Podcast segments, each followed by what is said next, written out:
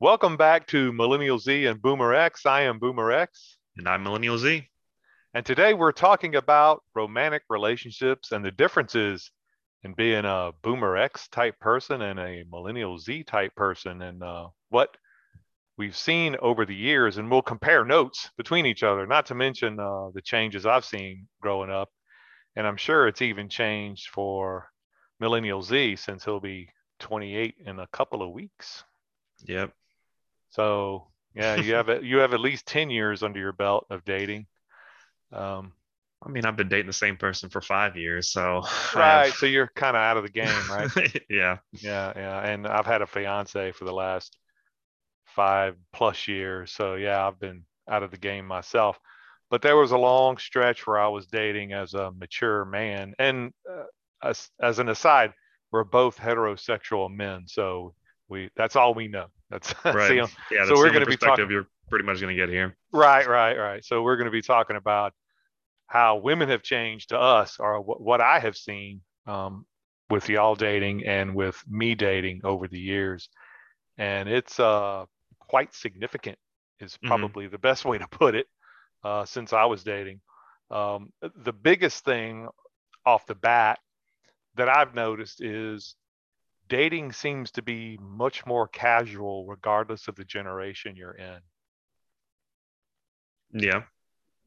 Does that seem right to you too?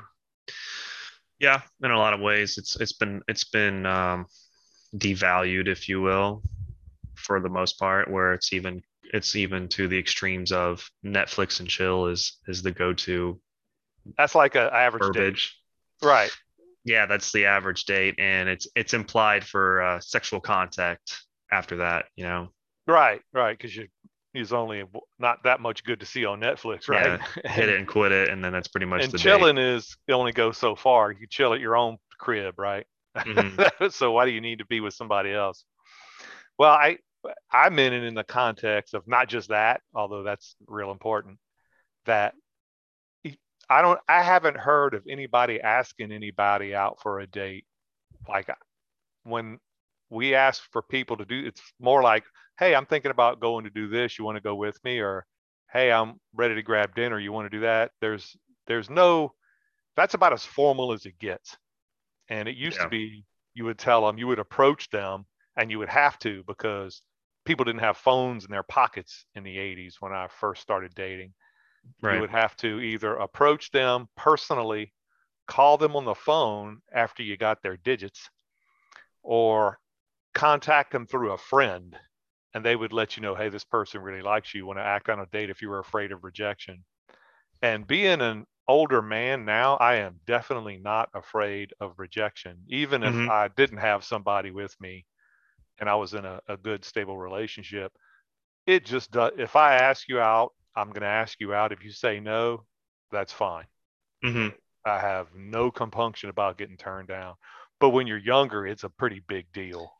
Yeah, I think there's every stage of anybody, guys and girls, although more rejections with men, because men are usually the ones asking most of the time. And I know women ask too. Right. And that's one of the big changes. Women were much more likely to make contact and ask to go do something as a duo, even if it's not a formal date situation. It's implied, and everybody kind of knows. Where in the past, a girl would not ask you out in the 80s. It didn't happen. It was a highly unusual event. The closest that would happen to that is she would have a friend ask your friend to ask you if she thought if you thought she was cute, like high school stuff.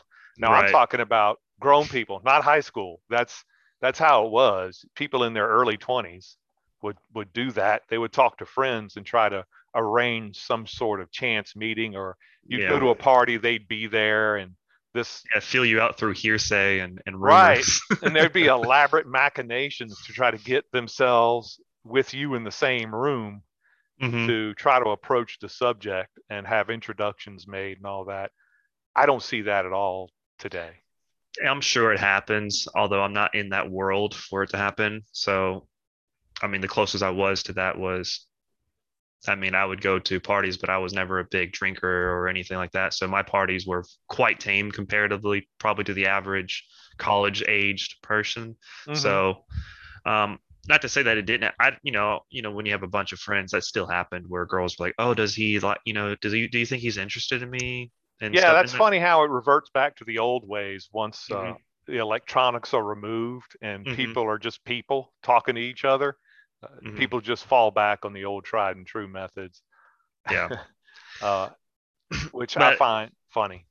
Most of the time, I would say the rejection part has taken on a whole new evolution to me, because it's not as severe as it used to be, because the face-to-face rejection is a whole nother level than on a dating app or through text, somebody saying no to you. It's still pings of a little bit of hurt, I guess. There's a little bit of a sting still, right? Yeah, it's like, oh, okay. But at the same time, you're able to see the vastness of the other options at hand, while in the moment of a face-to-face getting rejected that way, it seems much more personal and intimate. Yeah, it's a lot more detrimental. Yeah, like, especially no, younger mind. Like, oh, no. And it's to me, you know, he doesn't like me as a person. Like, mm-hmm. that person doesn't even know you. For whatever reason, they're just not going to do it at that time. Yeah. And it's hard to keep in mind that if that person doesn't want to go out with you, you really don't want to go out with them. You're not going to have a good time. Mm-hmm. But people don't think of it that way. I didn't back in the day.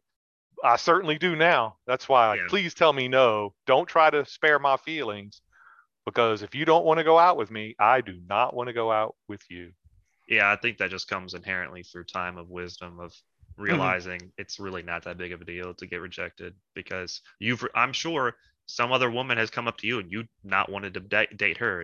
It has happened. Although looking at me, you wouldn't think that. You'd think I'd jump at any chance.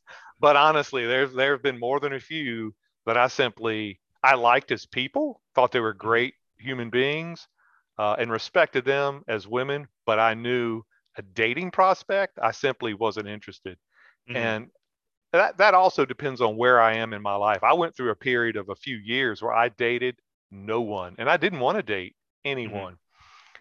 And I certainly had lots of opportunity, and I'm not bragging. It was just, as a mature man, when you're fairly successful and all your ducks are in a row and you can do things and you have time and people are aware of you're single and you're a nice guy, or people think you are, and you're available, people want to set you up. That still happens. Yeah. And when you get older, it seems to happen more if you're friends with women. Other women will set you up like, I know somebody. And that happened to me so often before I met Kim Nita that after a while I had to tell everybody, please don't set me up. I'm sure they're wonderful people, but my head isn't in the right place. They wouldn't have a good time. I wouldn't have a good time. Please don't do it. It happened so often that there was a rumor that I was gay. And yeah, you're laughing. You know I'm not. I have even less of an interest in that. Men are gross. I don't know how women do it, but God bless them. I'm glad they do, because I'm a man and I like women. But the thing is, because I rejected so many over a short period of time, but they just kept throwing them at me, like introducing me at lunch, and I was caught unawares. And when I'm caught unawares, I'm simply going to just remain stoic, neutral, and not be interested in anything. At least give me a warning, a heads up. Yeah. Mm-hmm. It's not going to be organic, because I'm not expecting, no matter how casual you try to make it appear to be, or how accidental the meeting seems, you can get the gist of what's going on in a hurry if you know how to read body language. And I could instantly tell that they were there, not just as happenstance, especially when our mutual friend happens to be with her, which I never see during lunchtime. And now here you are smiling and standing right next to him, and you're not going and doing whatever you were there to do. Right. So that used to happen quite a bit, but it also happened when I was a younger man and women friends would know, and they'd introduce me or talk about it. And that was cool. And that's really how it used to be. But now you'll be talking to women out and about, and the first thing you do, try to get the phone number, or, oh, you're on Facebook, and get their actual name, because people use fake names. Even more I think you're going too far. That's quite upfront comparatively to how it usually goes. Genuinely, most people are just on dating sites, on Tinder.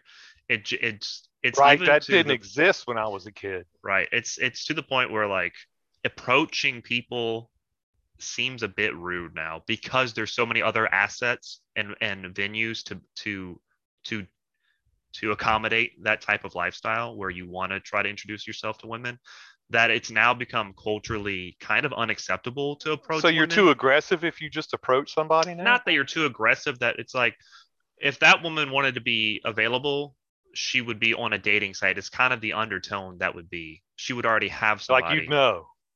Right. Is that she would, and it's not, that's not necessarily true. It's just, that's kind of a cultural undertone now where a lot of men are like, for the younger generation. Yeah. A lot of men don't even try to approach women because it's become this, a little bit of a voodoo thing with it, due to there's so many venues and assets and, you know, other avenues to go about. But it's like, why are you talking to me about a date when you could go online like everybody else? Yeah. They're not going to go about saying that, but I think a lot of men are weird. Subconsciously like, mm-hmm. I don't want to approach this woman at the gym, even though she's really pretty, because she's busy, or I don't want to approach this woman at the grocery store because she's trying to do her thing, you know? Well, I can kind of get that. There's a mm-hmm. time you got to seek your opportunity, and there's way too many men approaching women at the gym. Leave them alone. Yeah. They're there to work out, let them work out, but you could try to, you know, meet them after the gym.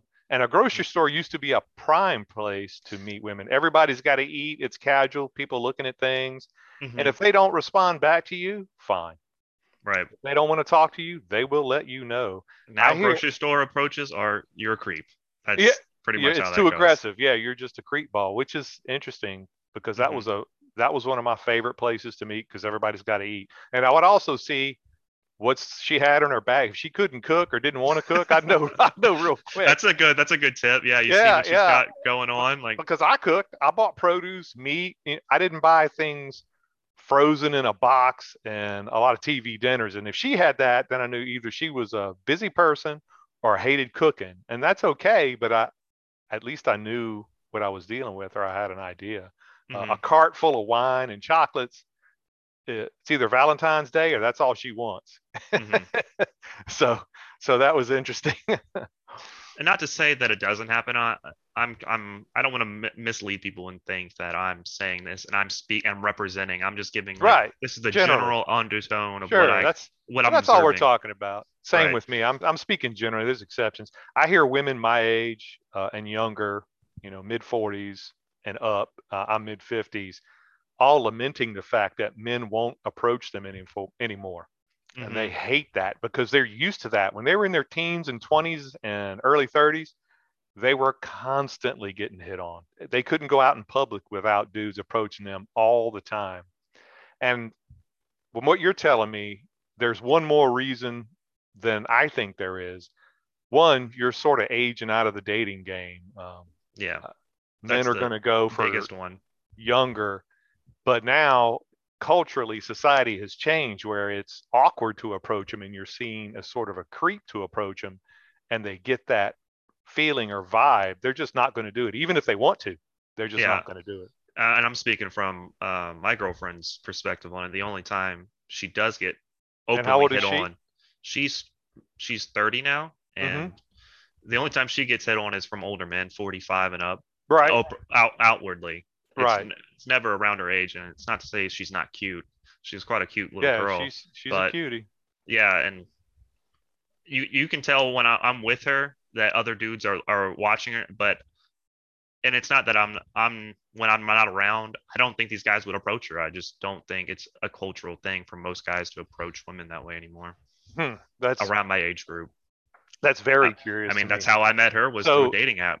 So now it's online or almost nothing. Pretty much. I mean, you can have your certain environments, you know, a club, I'm sure is still, a breeding ground, if you will. So to speak. Yeah. Well, I think online dating has ruined dating for many people because people get overwhelmed with choice. And anyone will tell you that online dating for women is entirely different than men. The average woman gets 200 or 300 DMs in her online profile, even if she is just clean. She could be someone, a 5 on a good day with good makeup. She will have 200 or 300 DMs in her, on her profile the next day, where a guy, nothing. If he's average, I mean, 0, he won't even get a response if he sends them out himself, more than likely, if he's just an average guy. Yeah. From my friends and talking with them about it, I would get maybe 1 or 2 a day. And I was like, man, I must be, something's wrong with me. And my guys were like, dude, you're getting women talking to you openly. And I'm like, yeah. And they're like, that's not happening with me. I'm like, that's oh, great. Okay. And that's average. And I don't want to get into the differences of men and women in online dating, but it seems like if that's the main venue to meet people, that's really going to skew the numbers. And we're going to have a lot of lonely women later on, because once you think that you can pick from anybody, you pick nobody. You just staying constantly on that carousel, going from one to the next, to the next, to the next. And pretty soon it's too late. You've aged yourself out. And now the young girls are coming up that the guys want to date. And I'm not saying it's fair. I'm just saying that's the way it goes. And it's also, I think that for men, yeah, I think that, yeah, that facet is, go ahead. Yeah. It's also for men. If the good looking, successful men, they have more options too. So, and it's been shown that like 80% of the women only want to date about 20% of the men. So those 20% of the men are going to date forever until they can't date anybody anymore for whatever reason. So therefore, 80% of the women are going to have nobody unless they understand what's going on, unless they mature and understand what's going on and go, okay, what am I doing here? I've had my fun. I need to get serious about this. Dating is now over. And I need to pick, and nothing's perfect. No one's perfect, but this is the perfect guy for me. So this is what I'm going to do. When I was younger, there weren't that many choices. It was in your family clique introducing you, your friends clique, or your job clique. That was pretty much it. And so you may, if you knew a lot of people, you may have had 100 and or so people to choose from overall. If you knew the average amount of people, you probably had a few dozen really to choose from, unless you were putting yourself out there to meet as many people as possible, but you really didn't know about them. You didn't vet them. It would be, you would have to be asked formally out on a date from people you didn't know, which doesn't happen anymore from what I can see. Yeah. A lot of, where the old movies of blind dates where two friends that don't know each other. That happened often when I was younger. That doesn't happen anymore. Doesn't happen anymore at all. Doesn't happen. Blind dates are gone. They're just not necessary. Well, you know, they're not necessary anymore, which brings me to the other. You can find out something about anyone without ever meeting them. You can go online and just find out anything you need to know without knowing any of their friends, any of their family. And in the past, portray to you anyway. Right. Whatever they put online anyway. Where in the past, that wasn't possible. You knew somebody from their friends or family and their reputation and people talking about them who knew them. And that was it. There was no other way, unless they were famous. You know, there was no other way to do it.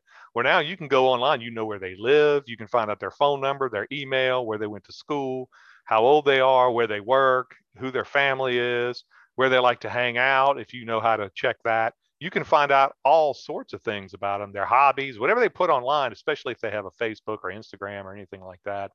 Social media, you can stalk them, and it's acceptable now. And that way, electronically, as long as you don't harass them, and find out an enormous amount of information about someone, and they know nothing about it. Yeah. Yeah, it's a little weird. It's a little weird. If you think about it, it's a little weird. Where in the past, if I had a girl asking about me in the 80s, it would eventually get back to me. You know, this girl's been asking about you. I think she likes you. Really? Who is it? And then that would foster some sort of contact where I might call her, or I might give them my number, say, you know, tell her I'd like to meet her or talk to her. Here's my number. And then usually they would give you their number and I'd have to call them. They girls never called back in the day. Right. Never. It just didn't happen. But you could start the conversation by offering your number and see how it goes. Yeah, it's going back to the pickings being slim for some, and you know, it's always been that ever ending for others. It's always been that way, but it's also more obvious now. I think the more obvious it being there is a little bit of a double-sided sword for multiple reasons. Of course, women have always held the power with choosing. You know, men are men. We essentially, we lower our standards when it gets to, well, yeah. And that's something I don't think women understand. Like, men will go out with a lot of different people, but they're only going to be in a relationship with certain kinds of people. And women don't understand that. They like to make that equivalent. Like, well, they went out with me. Yeah, but that's not the same thing. Yeah. Or they took me to bed. Yeah, that's not the same thing. That doesn't mean he wants to see you a couple of times a week in perpetuity. That just means you were there. You were a fun time. For that reason. Yes. Y'all had a great time. That's all it was. That's all it will ever be. And that's something that women used to know this. Their mothers or aunts or friends or older girls would tell girls that. I don't think they're telling them that anymore. That's what I was going to get at, is I think the Tinder fad is kind of not dying out, but it's kind of changing because, you know, the old traditional women have to be a little bit more, a little bit less promiscuous. They have to not just hand out their seeds to anybody situation. Is being a little bit more affirmed in their own. We mean their flower. We have the seed. They have the flower. Right, their flower. Their eggs, whatever you want to call it. Flower's a good one. Nice euphemism. But I think they're learning through their own experience, and that's becoming a cultural change as well. Yeah, that's, I think it's not necessary. I blame their parents or older sisters or aunts or whatever, because that was a common thing. That's what women used to talk about all the time. And it's kind of a shame that they weren't told about that. But the general thing was, and everybody knew this when I was a young man, that women control the sex, but men control the relationship. Yeah. Until you get married, then women control that then too. There's a lot of classic comedy stand-up quotes from just that fact alone. But that's the truth. Yeah. Of course, there's always exceptions, and people could argue about it and comment, right. And that's fine, and I'm be willing to talk about it. But it is a fundamental, generalized truth. I can't remember who it was. It was the funny one. Probably one of the best ones is, well, you know, they're breaking up. I faked an orgasm every time with you. Like, well, I faked love, you know? Yeah, that's horrible. It's funny because it's horrible.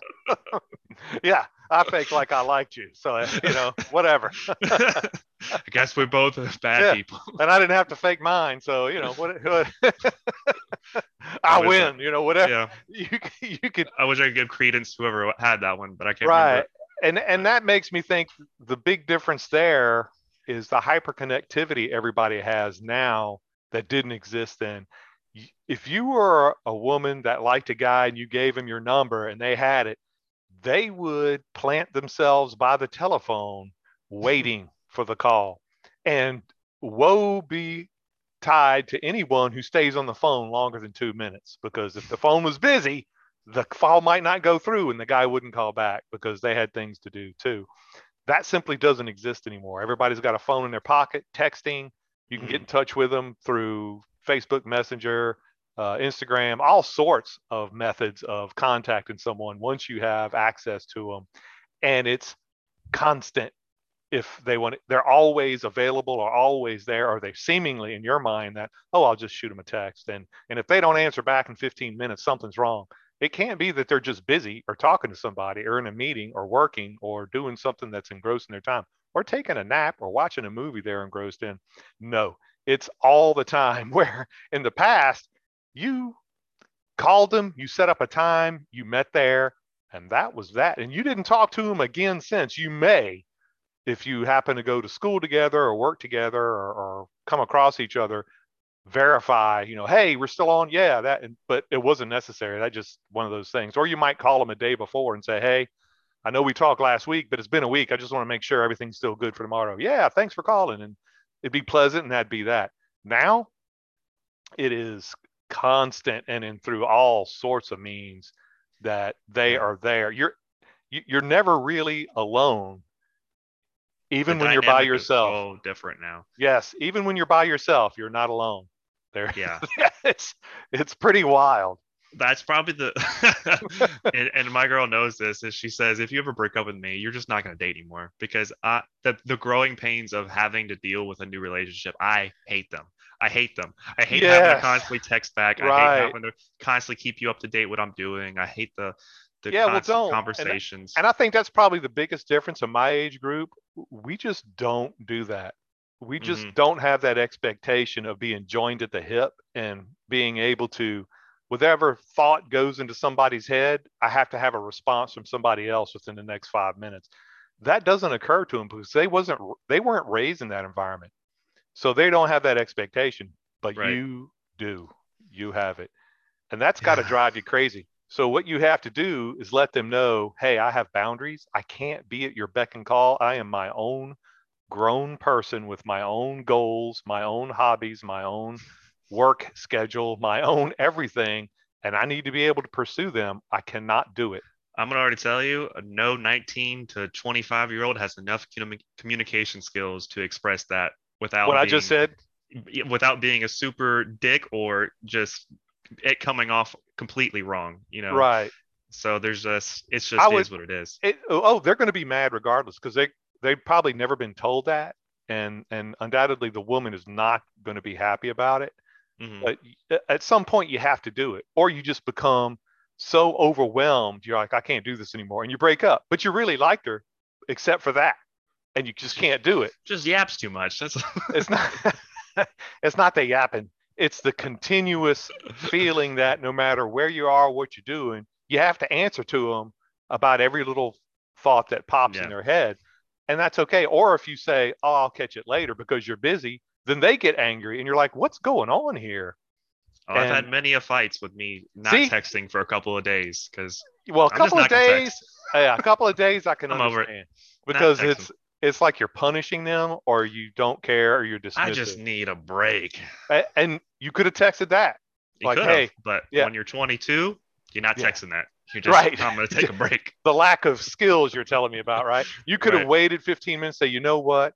We've been texting a lot lately. To be honest with you, I need a break from texting or contact. I need to be able to do what I need to do. I'll call or text you and let you know in a good time. It may be a couple of days. Mm-hmm. You never thought to do that. Yeah, that's because you were so frustrated, emotionally overwhelmed, you didn't know what to do. So you did nothing. Right. You just, I'm just not tech.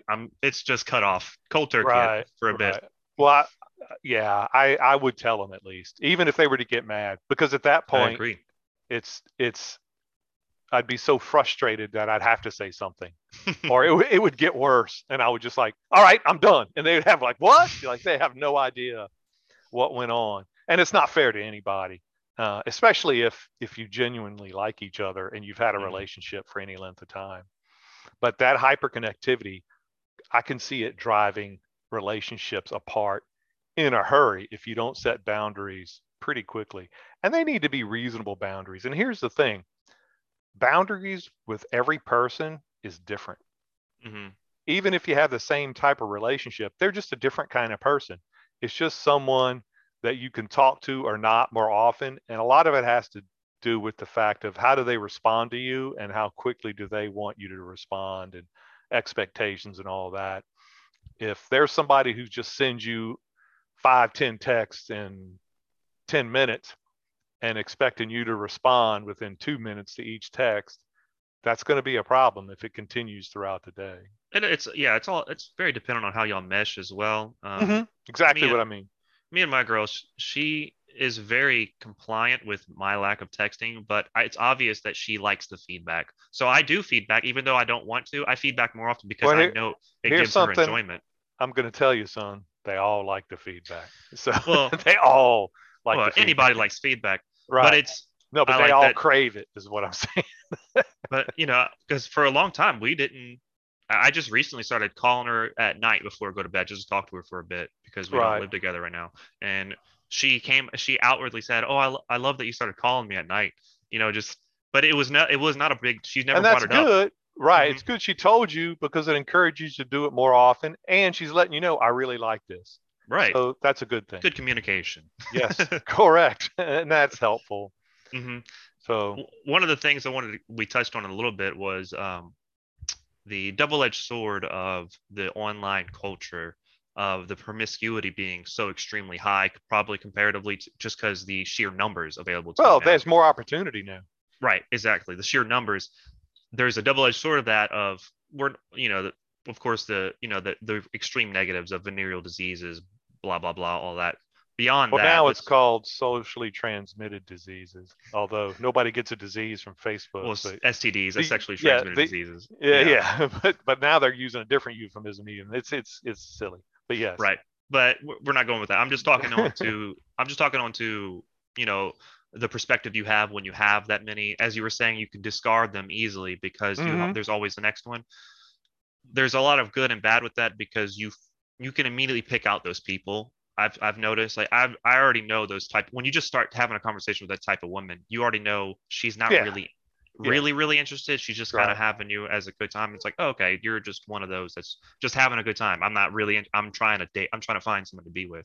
So there's a lot of good and bad with that. It's a lot easier to pick them out, I suppose, because of the experience. Yeah, if you're paying attention at all, you can tell if somebody's really not being responsive or is not into you. You don't do it.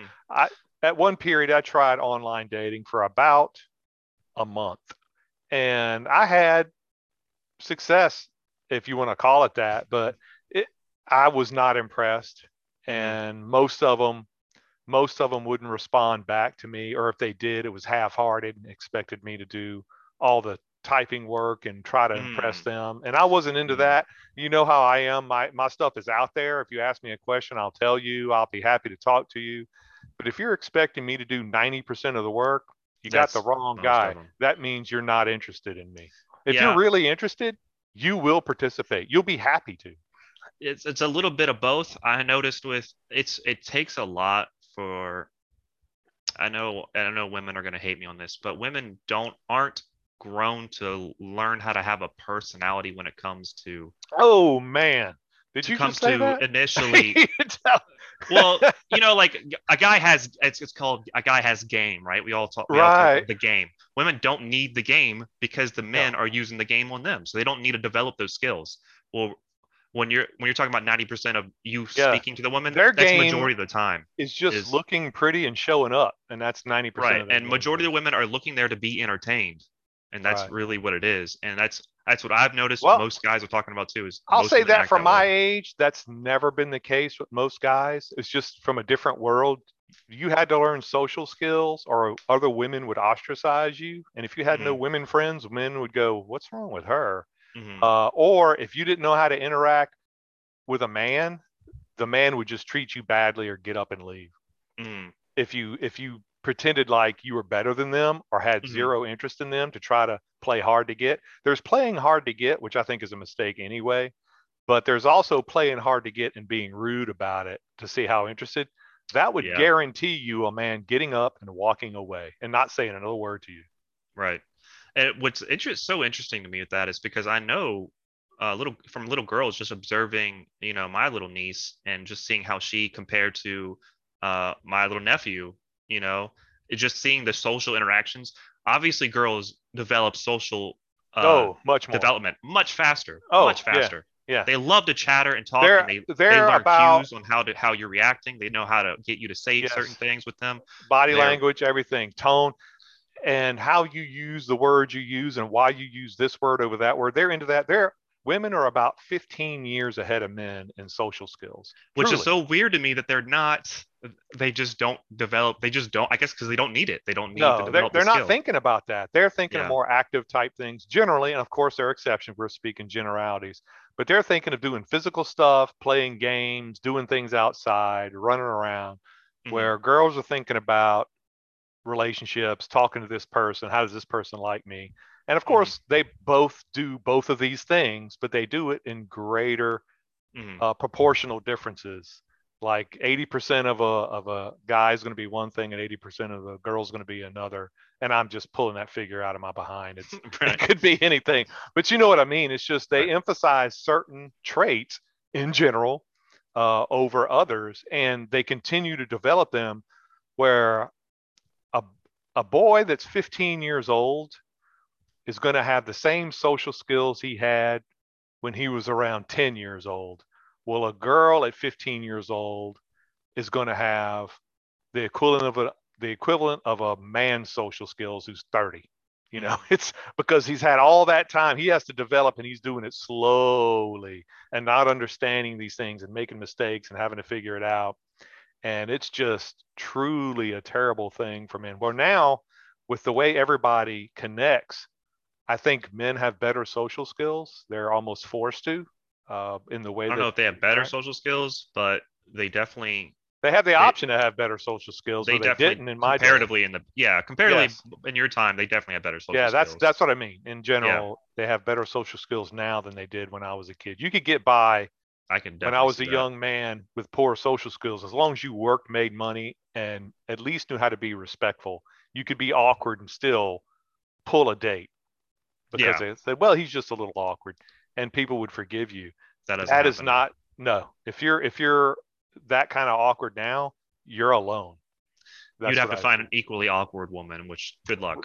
Right, but they still want the top 20% of dudes. Well, that's the thing, is because women are, with men being so much more advanced and socially sooner than your time, women are even sooner. You know, they develop those skills even quicker now, and they do, I think, but I think both sides do. But men have had a lot more ground to make up, and they have. Yeah. So they're a little closer, even though I still agree. Women are much more social creatures than men in general. But the gap has closed a little bit, and technology has made it that way. Right. And to bring it back to the relationships, I think it's really funny when, you know, you get into this relationship with somebody, and you have two different types of personalities growing up completely different ways, a man and a woman trying to interact with each other. And, you know, they're not like your friends. They're not like your girlfriends. And this woman is not like your boyfriends. So you can't treat them that way. So you're both learning the whole time right. how to interact with each other.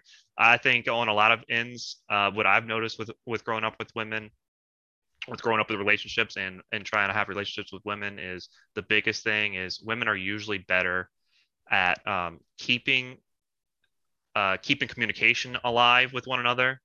Men are terrible at that. We're just kind of... Oh, yeah. We'll have our friend just slide off the radar for years.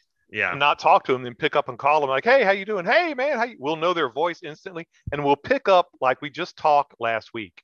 Mm-hmm. That's the thing. We have the same feeling for them we did 5 years ago. And we consider them a close friend. And if you ask most people that, certainly most women, they're not a close friend. You haven't seen him in 5 years. What do you mean? I grew up with the guy. Of course he's a close friend. It never changes for us. Yeah. And for them, close means you see them several times a week or talk to them several times a week at least. But not for us. I have many friends that would gone a few years, certainly a few months, never talked to them, but I consider them close friends and would do anything for them if they asked without hesitation. Yeah. I'm trying to figure out how to word it for what men bring into the aspect for women, and that's so different from having with their girlfriends. I don't want to. It's essentially loyalty. Essentially, we're never trying to backstab you. We're never trying to get around. Unless they're just a bad person, right? Yeah, I see that you've known certain guys do that, but when it gets out that guy's that way, no guy will have anything to do with it. Right. He loses a bunch of friends if it turns out to be true. Yeah, and most reasonable relationships with men and women, I think a lot of women are learning with it when dealing with a dude. As a man learns with a woman for communication skills, a woman learns better friendship, I guess, is the best way to say it, of meeting somebody who's genuinely just trying to be your friend the whole time, not trying to get over on you. You know what I mean? Right. So a lot of women, I've noticed a lot of women-to-women relationships they're very toxic, if you will. They're almost transactional. They're catty. Oh, yeah. Well, that's always been the case. That hasn't changed. You know, right, and that's what I'm saying is we're both learning that while being in a, you know, this new freshly relationship of learning this, and I don't think that's ever going to change. No, it's just the way people are. It has nothing to do with technology. I'm just thinking of the way that how you deal with it, my age is versus your age. I don't think there's any real difference. I simply would just stay out of it unless asked about it, because that's her girlfriend relationship.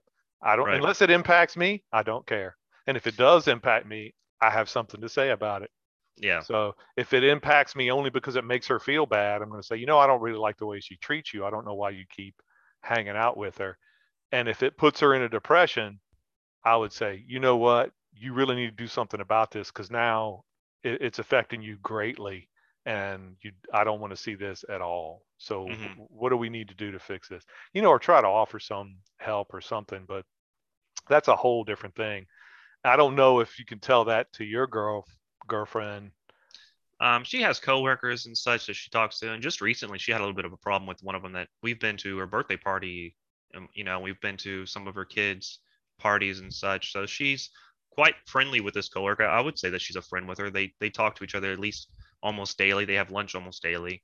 But recently she kind of put her in a bad spot, and she was talking to me about it. And the way she went about dealing with it is much different than what I would do. Right. And I'm a lot more confrontational with them. Like, hey, I would immediately right then, hey, why are you talking about what's going on? Right. Yeah. Mm-hmm. Right. Why are you talking about me? And like that really gets it over with quickly, even though you might, if you're not careful, you can go in the deep end in a hurry. Yeah. But if you keep your wits about you and talk to them, you usually can resolve things pretty quick. And that's generally what men do.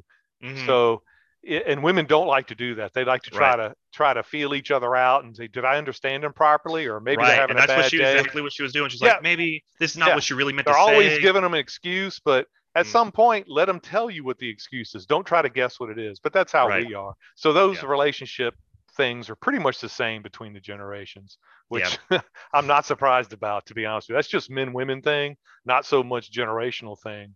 Mm-hmm. That's interesting. I'm curious about the expectations of dating. Like, do y'all know who pays before you go out?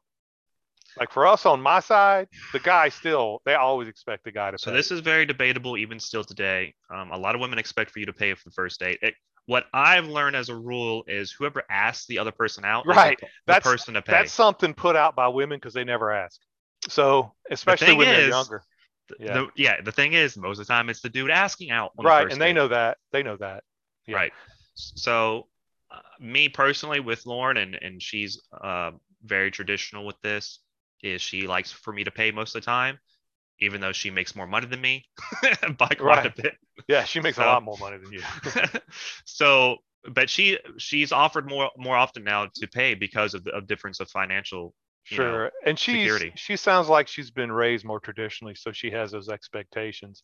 I just meant in generational differences. Is that just her because she was raised a conservative I would say Southern she's a little girl? Bit of an outlier. Yeah. I would say she's a little bit of an outlier. That's kind of the impression I got too. I just wasn't sure. She's a bit traditional. Putting that little footnote was, I think she's a bit of an outlier on that end. I think most women I see now, it more Dutch in the younger generation. Most women are a lot more open to halving it or hey, if this is a great date, you know, if we were going to go see each other again, I'll pay for this one. You pay for the next one situation is a lot of the time. That seems to be what I've noticed and observed and what I've been in personally a couple of times with a couple of women. Even with Lauren, it was, you know, I paid for her first couple of dates and then she started paying for a couple of dates. So it was kind of, that's cool. Mm-hmm. I don't think it's as especially women becoming more and more, more of the population in colleges and becoming. Yeah. Women outnumber men in universities and graduation. Now, whether or not a lot of those degrees are worth anything, and they're not, most of them aren't STEM jobs, but they're still obviously working there. They're professionals at some point. Right. They're making money. So, you know, some type of money, whereas in, you know, 50 years ago, they weren't as many nearly. That's different. They didn't have the resources to pay. So that's where the expectation came from, but the world's changing. Right. And I think it's going to go with it is it's going to become a lot more equal. Whoever wants to pick up the bill this time. And I'm fine with that. As long as everybody's aware of what's going on, you don't spring it on them later. I'm a little bit more towards the provider situation most times. I like to pay for it. I like her to have a good time. But she also likes to, you know, she likes to treat me with that. She likes to give me gifts for going out with her multiple times. She likes to, we'll go and she'll go pay for a movie with us later on because of that. So it's a little different. That does sound a little different. But in mine, that's not the case. Now, as you get older, surely, but when I was younger, your age, that didn't happen. Right. The man was expected to do all the heavy lifting with regard to paying for things and providing gifts and flowers and doing all that. The women didn't do anything except show appreciation if they like you. Mm-hmm. And that appreciation could take a plethora of different forms. So I'm sure. Yes. But now that I'm older and the women are usually professionals, you would find it more equal, that they would be just as likely to take you out or do something for you or cook for you or give you a gift as much as me doing it. Honestly, as a man, I don't think about it that often anymore. And it's something that I just don't think about it. So for special occasions, I have to go out of my way. Oh yeah, I got that. I have to do something. And it's typical of older, but I was married for a long time too. And you get out of the habit now. And I was dating for a while and didn't have people for these occasions. So I just didn't have to think about it. So now I have to force myself to think about it. Where it's a whole new world. These are first time things for the younger people, where for me, it's been done so much, or I skipped over them so long. I think, well, it doesn't apply to me anymore. I've done this so often. I think I'm good. I don't need to be a part of this cog of the machine anymore. Yeah, this is all fabricated anyway. Get money out of my pocket. Yeah. I'm very disdainful really quickly with that if you don't have to do it. Right. But no, she reminds me quite often, hey, Valentine's is coming up. What do we do for Valentine's Day? You know, all those. Yeah, things. Man, I made a mistake there. I completely forgot about it till the day of, and still feel bad about it. I didn't in the past though. And honestly, she's missed a bunch because she was off doing something else with her daughter that I wasn't a part of. And we didn't have so many of them that I didn't remember. Why would I remember? We just didn't do it. She didn't do it for me either. In fact, I would give gifts and she wouldn't. I forgot. Okay. So I just put it out of my mind. I didn't get mad about it. It's like, all right, she doesn't care. So I don't either. Mistake. Yeah. It's always a mistake. Doesn't matter if she doesn't care. You better care. Right. So that hasn't changed either. The expectation still goes only one way, apparently. Yeah. Which I found funny.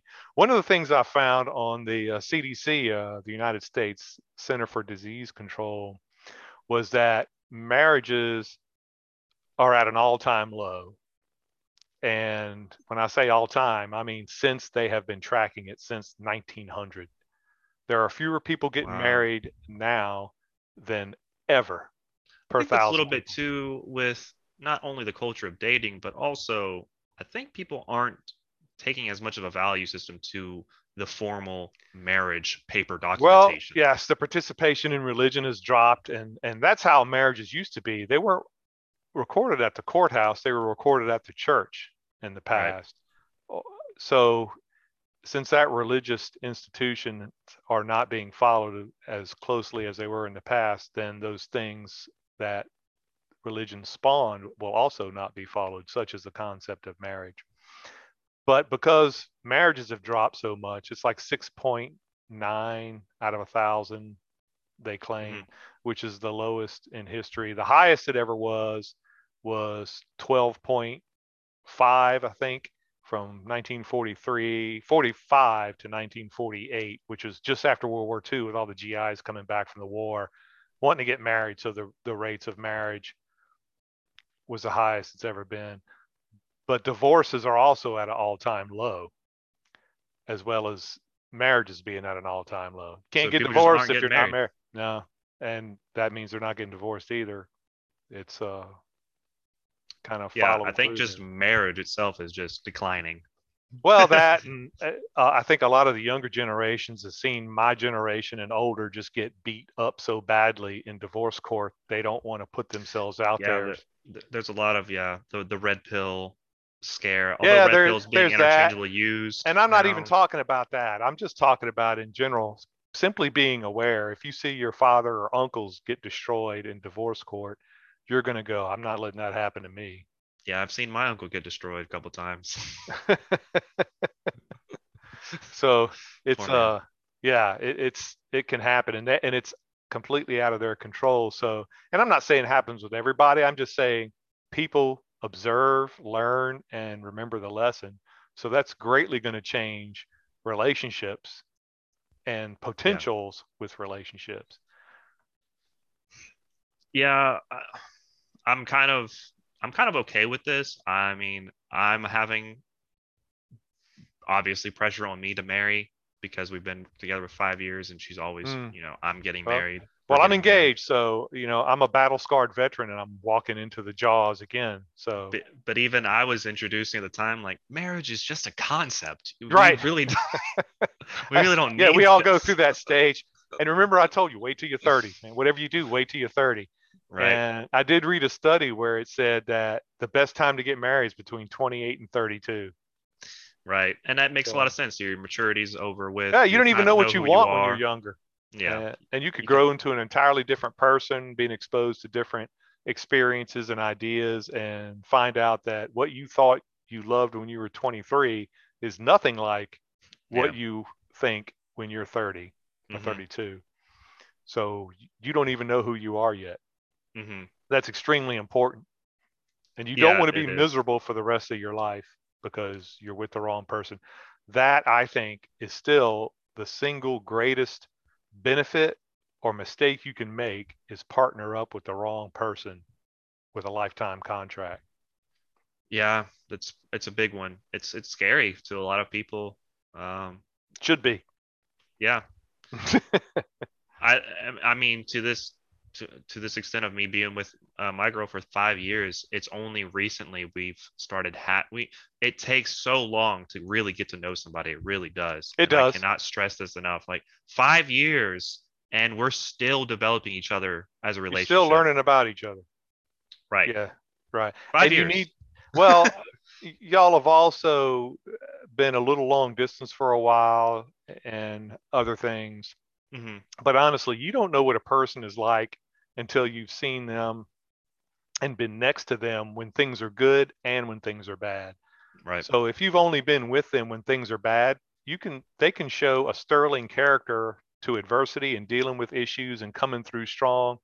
But when things get good, they may just go off the rails. Right. Like somebody who's been sheltered their whole life going to college and then loses their mind when they have more opportunities because the parents aren't over their shoulder anymore. The same thing can happen. You think, you don't know if things are good now, you don't know how they're going to be when things go bad. They could just lose it. Yeah, stress gets to them. They don't know how to deal with it. They blame you for everything. Right. They don't try to figure it out with you. Right. And the stress bothers me, but I get over it. I just have to go through the process of being sad about it, angry about it, then trying to find alternatives and how to overcome it. But sometimes it can be unrelenting and you don't know how it's going to be. And that's what life does sometimes. And I'm not saying you need to live a lifetime with somebody before you get married. What I'm saying is you need to pay attention to how they really are at the core when these type of experiences come up and how they act. Otherwise, you're not going to know. Yeah. Because you're going to experience them when you're married for sure. Yeah, I think a lot of people aren't doing as well. They're not bringing in the expectations of a relationship very soon in the relationship. I think that's a big mistake a lot of people are doing. What do you mean? To give an example, what I did with my girl is, the second date, I was like, all right, I just came out of a relationship of, her cheating on me, me cheating on her. We were both terrible for each other. Rule number one, I know this is supposed to be unspoken, no cheating. No. Well, you were very clear about it up front, and that's fine. Yeah. Right. Also, in that second date, I don't think that's unusual. You're telling them this is what I'm like, and I can't deal with anything different. Yeah. The basic of that was no cheating, but it goes into, I'm more ride or die. We can try to work this out as much as we can until we just can't anymore. I will try to work something. As long as you're trying to work with me, I will work with you, And that's how I am. And I mean, you have to actually be trying though. If you give me the words, of course, I want to work it out, but you're acting totally differently, then I'm not. Saying those words is a lot different than just the undertone of this is understood. I think saying those words is very important for a lot of people. Right. Like, I'm saying this to you. This is a commitment to you. We need and to you're letting this. And you're letting her know who you are, and I think that's okay. Of course, the delivery and tone. Well, of that. She said I was very strong, and she actually scared her off a little bit. Right, I'm sure it was. And that's where I was going with that. That if you do that on a second date, depending on the context and delivery, you could just frighten them away, even though that's what they want too. But it could freak them out. This is a crazy stalker guy, and he didn't have any sense. Right. Yeah. So yeah, I could see where that happened. That doing that on the second date is a little soon. But again, I don't know the context or the conversation, so you may have just done it very casually. It's a little different with her because me and her had a first date, and then I texted her after the date and was like, I'm not feeling it with you. You know, I think we should just not see each other anymore. And she was very upset. She thought it went well. She thought it went very well. And she knows she's awkward, and I'm awkward, of course, as well. If people haven't figured that out yet from the way I speak and how I express myself, I'm quite awkward. So when I told her that, I was like, not really feeling it with you. It was she contacted me a year later and was like, hey, how's it going? I'm like, oh, and I immediately remembered her. She's a very pretty girl. And I remember very pretty girls that I didn't immediately hate, because that's quite rare. So she was like, oh yeah, do you want to go out to a movie or something? So we went to a movie, and we were speaking about 3 weeks prior to that second date, trying to feel each other out and seeing if I wanted to go on a second date with her. So I guess technically, you know, I was speaking to her quite a couple of weeks before that first date. So I was in contact with her for about a month total before that. I know a second date probably in your time is maybe a week or two is for a lot of people, but and the way my game is and how I see a lot of men nowadays is they talk a lot more before going on a first date. They get to know somebody a lot more. Yeah, that's what I'm saying. It's a lot more casual, where with us, we get to the formal, hey, you want to go out on a date in the past pretty quick. Otherwise, why are you even talking to them unless there's some basis for a friendship other than dating? You know what I'm saying? Yeah. That I noticed is a past thing. And that's what I meant. It's a lot more casual. You're just talking like, is this person a friend or more than a friend? And you're just going to feel them out and just chat. And because if they're friends, that's cool. But if they're not, that's cool too. Where in the past, no, if you saw a pretty girl you wanted to date, you would figure out a way to approach them and ask them on a date in some way, form or fashion, in person typically, or at least try to get their number with the intention of talking to them to ask them out on the date. And they knew it. That's why every guy was a potential predator in the past. They were okay. They wanted the attention. I remember, and this is when I was about 35, 36 years old, I was at a convention, and there were over 100 people in the room, and there was a really nice setup for food and drink, an open bar, and very fancy appetizers set up and plates all over the tables and a buffet on the side. And people were in suits because it was that kind of business style convention. And I was there with a little small saucer, picking up some little canapes and other things to eat, grapes and cheeses and little meats and things. And I saw this woman standing at the end of the buffet, and she had a wine glass in her hand. And it was actually pretty crowded, even though it was a pretty large event. So I was looking for a place to go, and she happened to have a place empty next to her to stand against the wall. So I went, stand there. I said, hey, how you doing? I told her my name. And she said, hey, how are you? She told me her name. And sat there, and I was feeding my face and sipping the wine, and do that play where you hold the glass and the plate in one hand and you drink, eating with the other, and you're taking. So I did that. And after a while, I started talking. I said, you're not hungry? And she goes, not particularly. I didn't want to ruin the wine. You know, I started laughing. So letting me know she's plans to catch a little buzz. So we started talking about that. And the next thing you know, and she was very pretty, but at the time she was probably about my age now. So I was a good 20 years younger than her. And she was very pretty, dressed in a really nice evening gown. I had a suit on. And after a while, we were looking around. I said, wow, there are a ton of people here. The usual small talk. And we got around to men and women and talking about different things. And she said, you know, I used to hate getting hit on by men. Everywhere I would go, men would constantly approach me, asked for my number, asked to buy me dinner, offer me to go on vacations, try to get me to ride in their car, ride in their plane, all these things. She said, I couldn't go anywhere without doing it. I said, well, I couldn't believe that. You're very pretty. She goes, yeah, I used to model, but I aged out of that a long time ago. And I could see she was telling the truth. It was very casual and she was very honest. I said, oh, that's too bad. You know, what do you do now? And she told me, she said, and I found out something worse than constantly being approached and harassed by men. I was like, what's that? She goes, when it stops, because I was the only guy that was talking to her that night.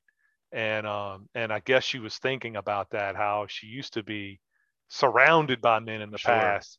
Yeah. And I happened to be next to her only because there was an open spot and talking to her because she was next to me. And she was having a difficult time with it, or she would not have admitted it to me. So yeah, that's a shame. But it's just a different thing, different expectation. Whole different world from men. Yeah. Never have to have that issue of reminiscing of women. Men are like goggles. That. And I didn't tell her that because it would have just made her angry or made her feel bad that I'm like, that's every man everywhere unless they're rich. Right. Does that. You know, but you know, that's just those things. But you're right, it is a whole different world. And she was finding out what it's like to be treated kind of like a man. And she didn't like it because she was used to having people take her on vacations for free almost, you know. Yeah, she'll acclimate. We all do. Yeah. Well, she did. And she wasn't angry. She was just reminiscing. And I think perhaps a touch bitter, but not badly. It didn't seem to show, but it certainly bothered her. She wouldn't have brought it up and put it in that context. So it was interesting. She could have just been pondering about it. Just a little light conversation. Sure. She could have. About the inner dwellings in her mind. Who knows what road she was going down.